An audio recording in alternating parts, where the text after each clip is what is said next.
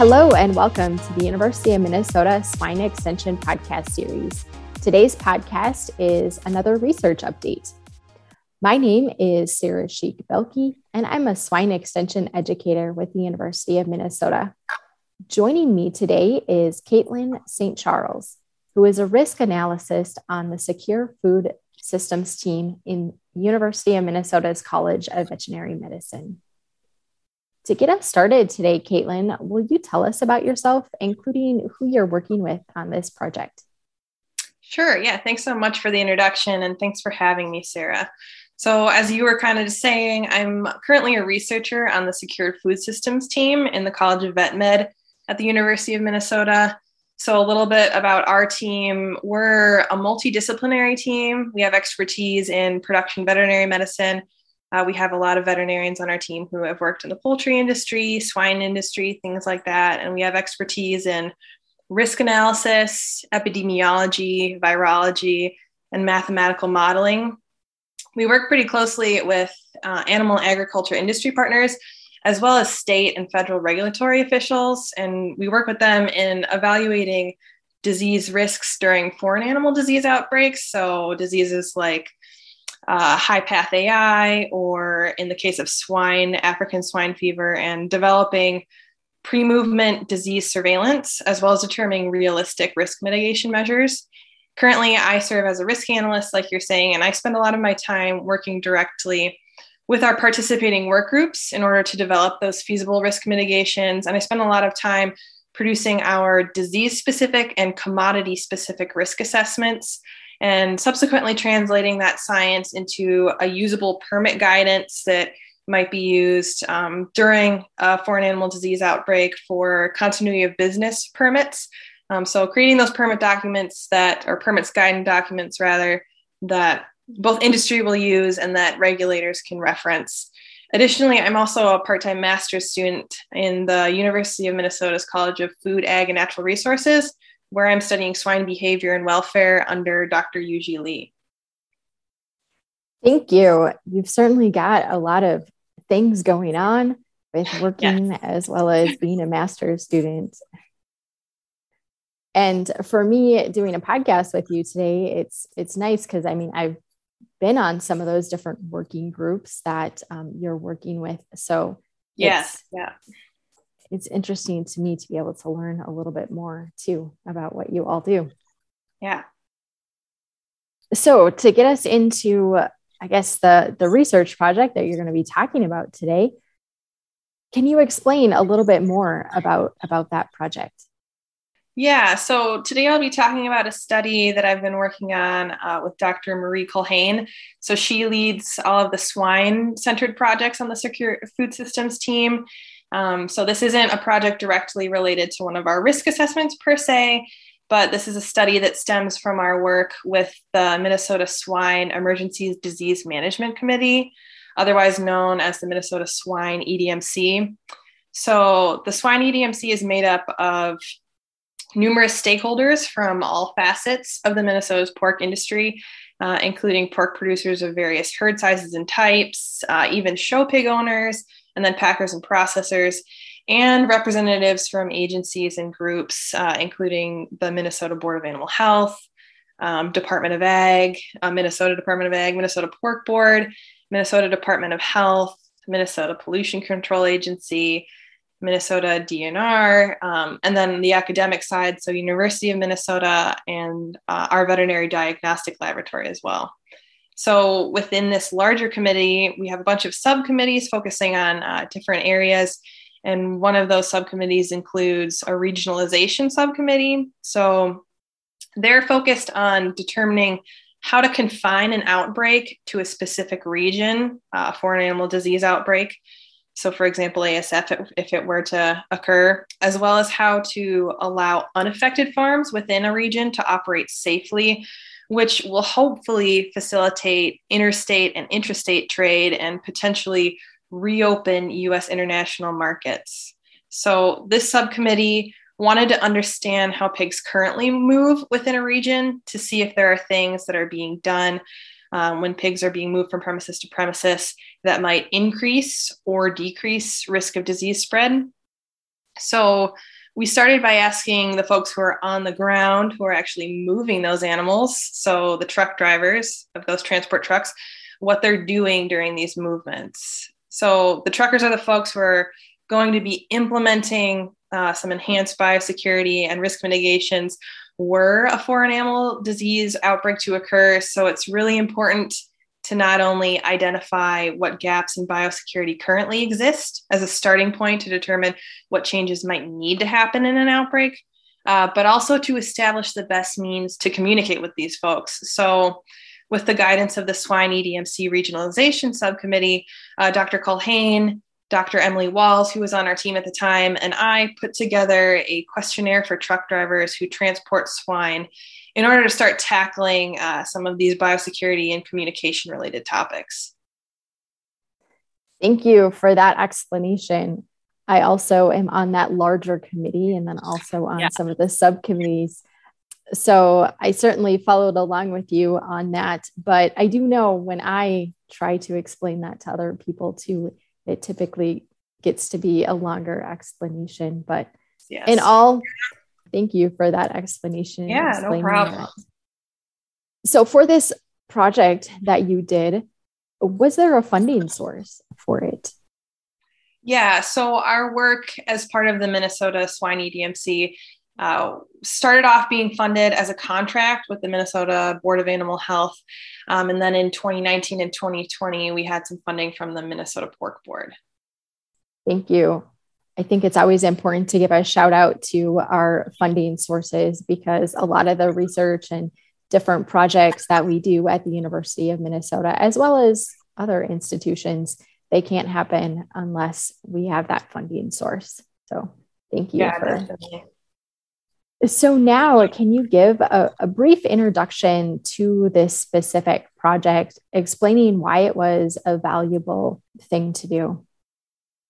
Sure. So, as I was kind of alluding to a little bit earlier, the real value of this project comes from being able to proactively determine some of these biosecurity gaps and uh, communication avenues proactively before a foreign animal disease outbreak occurs. So, the movement of animals in the swine industry is what keeps producers and companies in business but at the same time, the movement of animals without any risk mitigations in place is a great way to spread disease during a disease outbreak.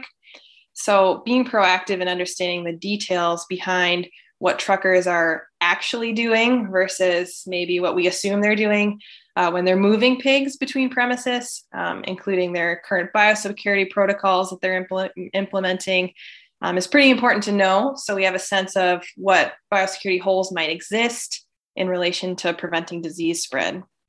And it's critical to know how emergency responders and the swine industry can quickly and effectively communicate with the trucker workforce. Uh, because during an outbreak, everything's going to be a scramble and it's going to be difficult to figure out the best way to communicate with these folks on the fly. So, this is especially so since there likely isn't going to be time and resources, especially on the emergency responder side, um, to do anything outside of just dealing with these actively infected premises. So it's good we establish these communication lines um, and means prior to it, an outbreak. Yeah, thank you for for that introduction into your project. Yeah. So next, can you explain how you completed this project? Sure. Yeah. So we worked very closely with our swine industry partners uh, that we established through the Minnesota Swine EDMC. So, on our side, we developed a questionnaire that would be administered to participating trucker, uh, truckers, rather.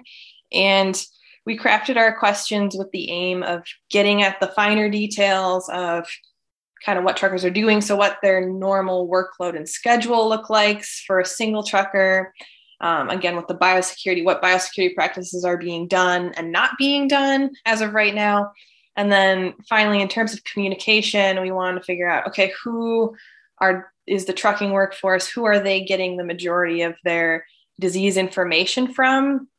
And through what means do they prefer to receive that information Uh, Dr. Emily Walz, uh, who was on the Secure Food Systems team at the time, she's a master at developing these types of questionnaires. So her expertise was super helpful when we were putting this together.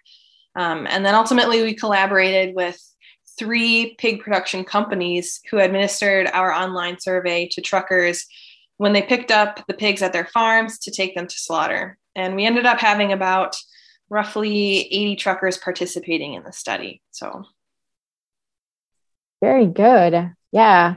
I know that whenever I do different surveys, and most of it is evaluation of educational programming that I do, it's always hard to get those responses. Yeah, we were we were pretty pleased with the outcome. So mm-hmm. it was it was good. We have a lot of a lot of data, which is nice. Yeah, for sure. So next, can you explain what were the results of this study? Sure. Yeah. So we had uh, about 44 questions total, and our findings were pretty enlightening in regards to what's happening related to an individual trucker's workload, the subsequent biosecurity they're following to keep both their truck and themselves free of pathogens when going between premises, as well as their preferences for communication. So, based on our results, the majority of truckers, in terms of their workload and schedule, indicate that they haul about 10 to or 6 to 10 loads of market hogs on a weekly basis. But about fifth of those a fifth of those respondents report that they regularly haul even more than that uh, on a weekly basis. So 11 plus loads per week. Additionally the largest proportion of truckers indicate that they pick up from five to seven different farms and they deliver to two or more different processing plants both on a weekly basis and then over half of our respondents reported that they haul pigs for two or more pork production companies. So if we think about that from a disease spread standpoint, in the most unideal world where there's no or very ineffective, uh, ineffective mitigations in place, a single trucker has the potential to spread disease not only between a lot of farms, uh, but also between company systems, which is something to keep in mind. Uh, in terms of what these truckers were doing, um, in ter- far, as far as their biosecurity, our survey results demonstrated there are some things that truckers are doing really well, uh, in addition to some things that might be key to fix, especially during an outbreak. So, for instance, all of our survey respondents indicated that they clean their trailer. Uh, and the vast majority of truckers clean their trailer either directly after a delivery and or prior to the pickup of their next load of pigs which is obviously something producers and swine companies want to hear. Um, however a portion of those respondents so about 20% of respondents who stated they use a private wash uh, wash station and about 37 respondents of who state that they use a public wash station they indicated that when they were washing their trailer at the, uh, the truck wash they weren't completely sure if soap or disinfectant was being used during the wash process, which is not something I'm sure producers or swine companies want to hear. Um, so that was that was very enlightening for us. Um, they also we asked questions about the cleaning of their uh, truck cab as well. So over 85% of the respondents reported that at the end of the workday, or at least once a week, um, they're doing some kind of dry cleaning measures within their, their truck cab. So they're shaking out floor mats, vacuuming floors, wiping surfaces down. Um, and so during an outbreak, these practices would most definitely need to be improved upon since right now they're not necessarily focused on uh, mitigating any potential contaminants that got into the truck cab, which definitely can happen, especially if you're getting out of the truck um, and not a clear perimeter buffer area set up per se on the farm. Um, so during an outbreak, those those mitigations would definitely need to be beefed up. So the focus of them is uh, pathogen mitigation, and then we also didn't didn't look just at the trucks. We also looked at the driver related biosecurity as well. Um, so things that we asked were um, do the truckers leave their trucks to help with either unloading or loading the pigs? And not surprisingly, all truckers responded that they do. But we also asked questions about okay, so what's happening when those truckers are leaving their cabs? So just over three quarters of respondents indicated that they wore coveralls, which is great. Um, however, proper disposal or laundering um, of those coveralls uh, there was some variability in the reporting on that. And then additionally, there was quite a bit of variability in um, footwear specific biosecurity that they that they implemented. And then finally, looking at the communication piece. So, in regards to communication preferences, we found from respondents that the top three sources of information that the truckers themselves uh, reported the, that they receive is from their employers, so trucking companies, and then pork producers was second, as well as other truckers, so their coworkers, their colleagues on the road. So kind of that that grapevine communication. Uh, respondents indicated that their employers and pork producers were the most heavily relied upon of those three uh, sources for receiving disease and biosecurity related information. And then, in terms of how truckers prefer to receive information, so the method texting was reported to be the most convenient by most of the truckers, with almost three fourths of the respondents indicating so. However, we asked about a bunch of other different means. So, phone calls and emails were reported as uh, or marked down as the most convenient means of receiving information for many other truckers.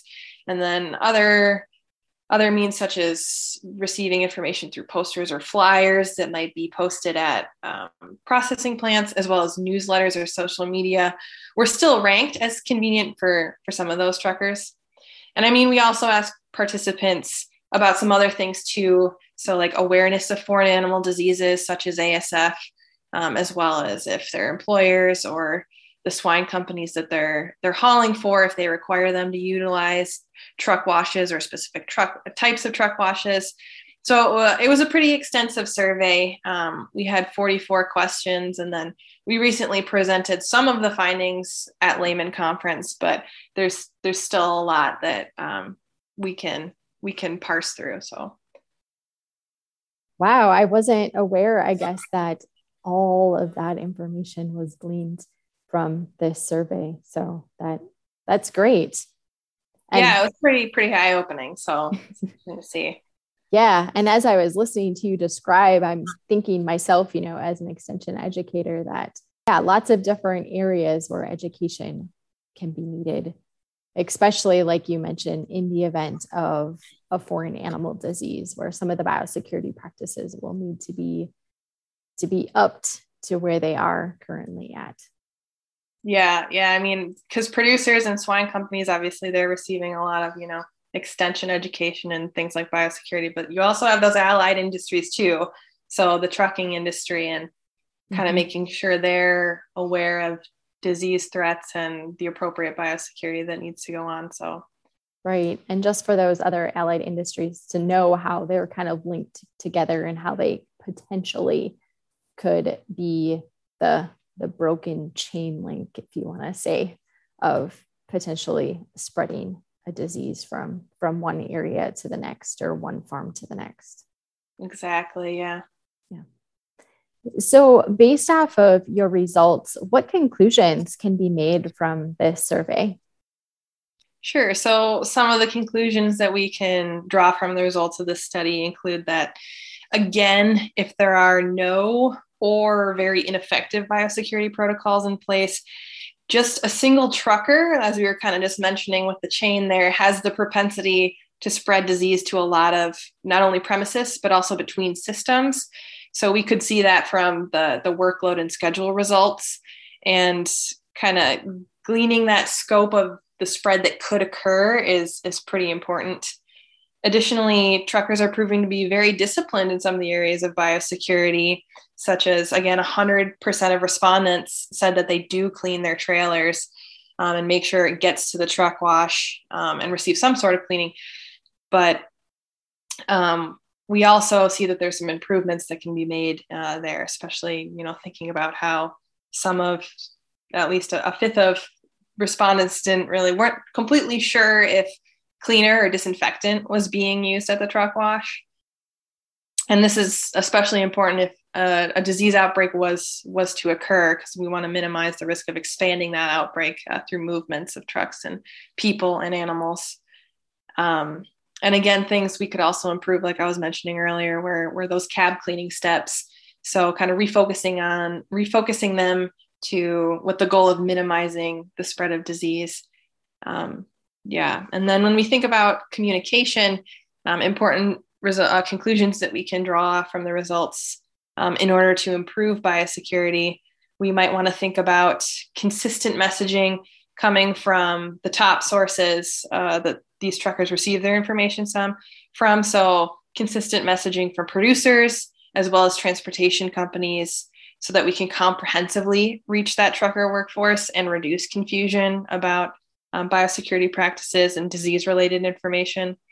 And additionally, since the bulk of truckers do receive disease related uh, messaging from their employers, when if an outbreak were to occur for an animal disease, emergency managers might want to consider including the allied industries, so including trucking company representatives in disease communication updates. And then finally, now that we realize that texting is viewed as the most convenient means of communication for the majority of truckers, but also realizing that a lot of these other means are used as well, we want to uh, get get messaging out there via texting, but also if we're thinking about reaching the entirety of the workforce, maybe using a multimodal communication approach uh, could be necessary. Yeah, for sure. That's definitely important to uh, important takeaway about being able to communicate not only by texting but also multiple other routes of communication as well as I'm sure everyone has their kind of preferred way um, of communicating. So really good. So, Caitlin, why are the results you shared important takeaways from this survey? So I think the results I've shared demonstrate numerous takeaways as well as considerations. So to start with, just because we're identifying these holes in biosecurity, um, in terms of trucker biosecurity, it doesn't necessarily mean that the truckers are to blame for those holes being there in the first place. Uh, many biosecurity practices are specifically requested by companies, uh, pork companies and swine companies, and employers. And so we need to remember that it's everyone's responsibility to determine and execute effective and evidence based disease mitigations that are feasible for the context in which they will be needed. Uh, additionally, knowing the practices, the biosecurity practices that truckers are doing really well to begin with is a great starting point for the pork industry since they will need to request um, increases in biosecurity practices by adding on enhanced and targeted biosecurity uh, requirements during an outbreak. So it's good to have that starting place. And then finally, knowing how and from who the truckers themselves, not just the trucking companies who employ them, but the actual folks on the ground, how how and from who they're receiving their disease and biosecurity related information and updates from is essential for us to know again now instead of during the chaos of a foreign animal disease outbreak. So. Right exactly because i think you mentioned it earlier that in the event that we would have an outbreak um, yeah it's pretty much going to be focused only on responding at that time, the industry is not going to be able to try and figure out what's the best way to communicate that we really need to have these things known before they happen. Yeah, exactly. Exactly. There's not a lot of time to deviate from containing a disease. Yes, for sure. This wraps up our podcast for today. Thank you, Caitlin, for sharing your project on trucker biosecurity and communication. Yeah, thank you for having me, Sarah. And again, thanks for being involved in some of the, the work that our team's doing and uh, collaborating on. So the Minnesota Swine EDMC is, as well as some of our swine related risk assessments. So very much appreciated. Yes, you're welcome. And I want to thank all of our listeners who listen to the University of Minnesota Swine Extension podcast. This has been Sarah Schieck Boelke, swine extension educator, along with Caitlin St. Charles from the Secure Food Systems at the University of Minnesota College of Veterinary Medicine. To further connect with the University of Minnesota Swine Extension, please visit the swine specific web pages on our University of Minnesota Extension's website at www.extension.umn.edu backslash swine. On those pages, you'll find connections to our blog as well as our Facebook page. To learn about research being done by our swine faculty in veterinary medicine, please visit their Swine in Minnesota blog at www.umnswinenews.com.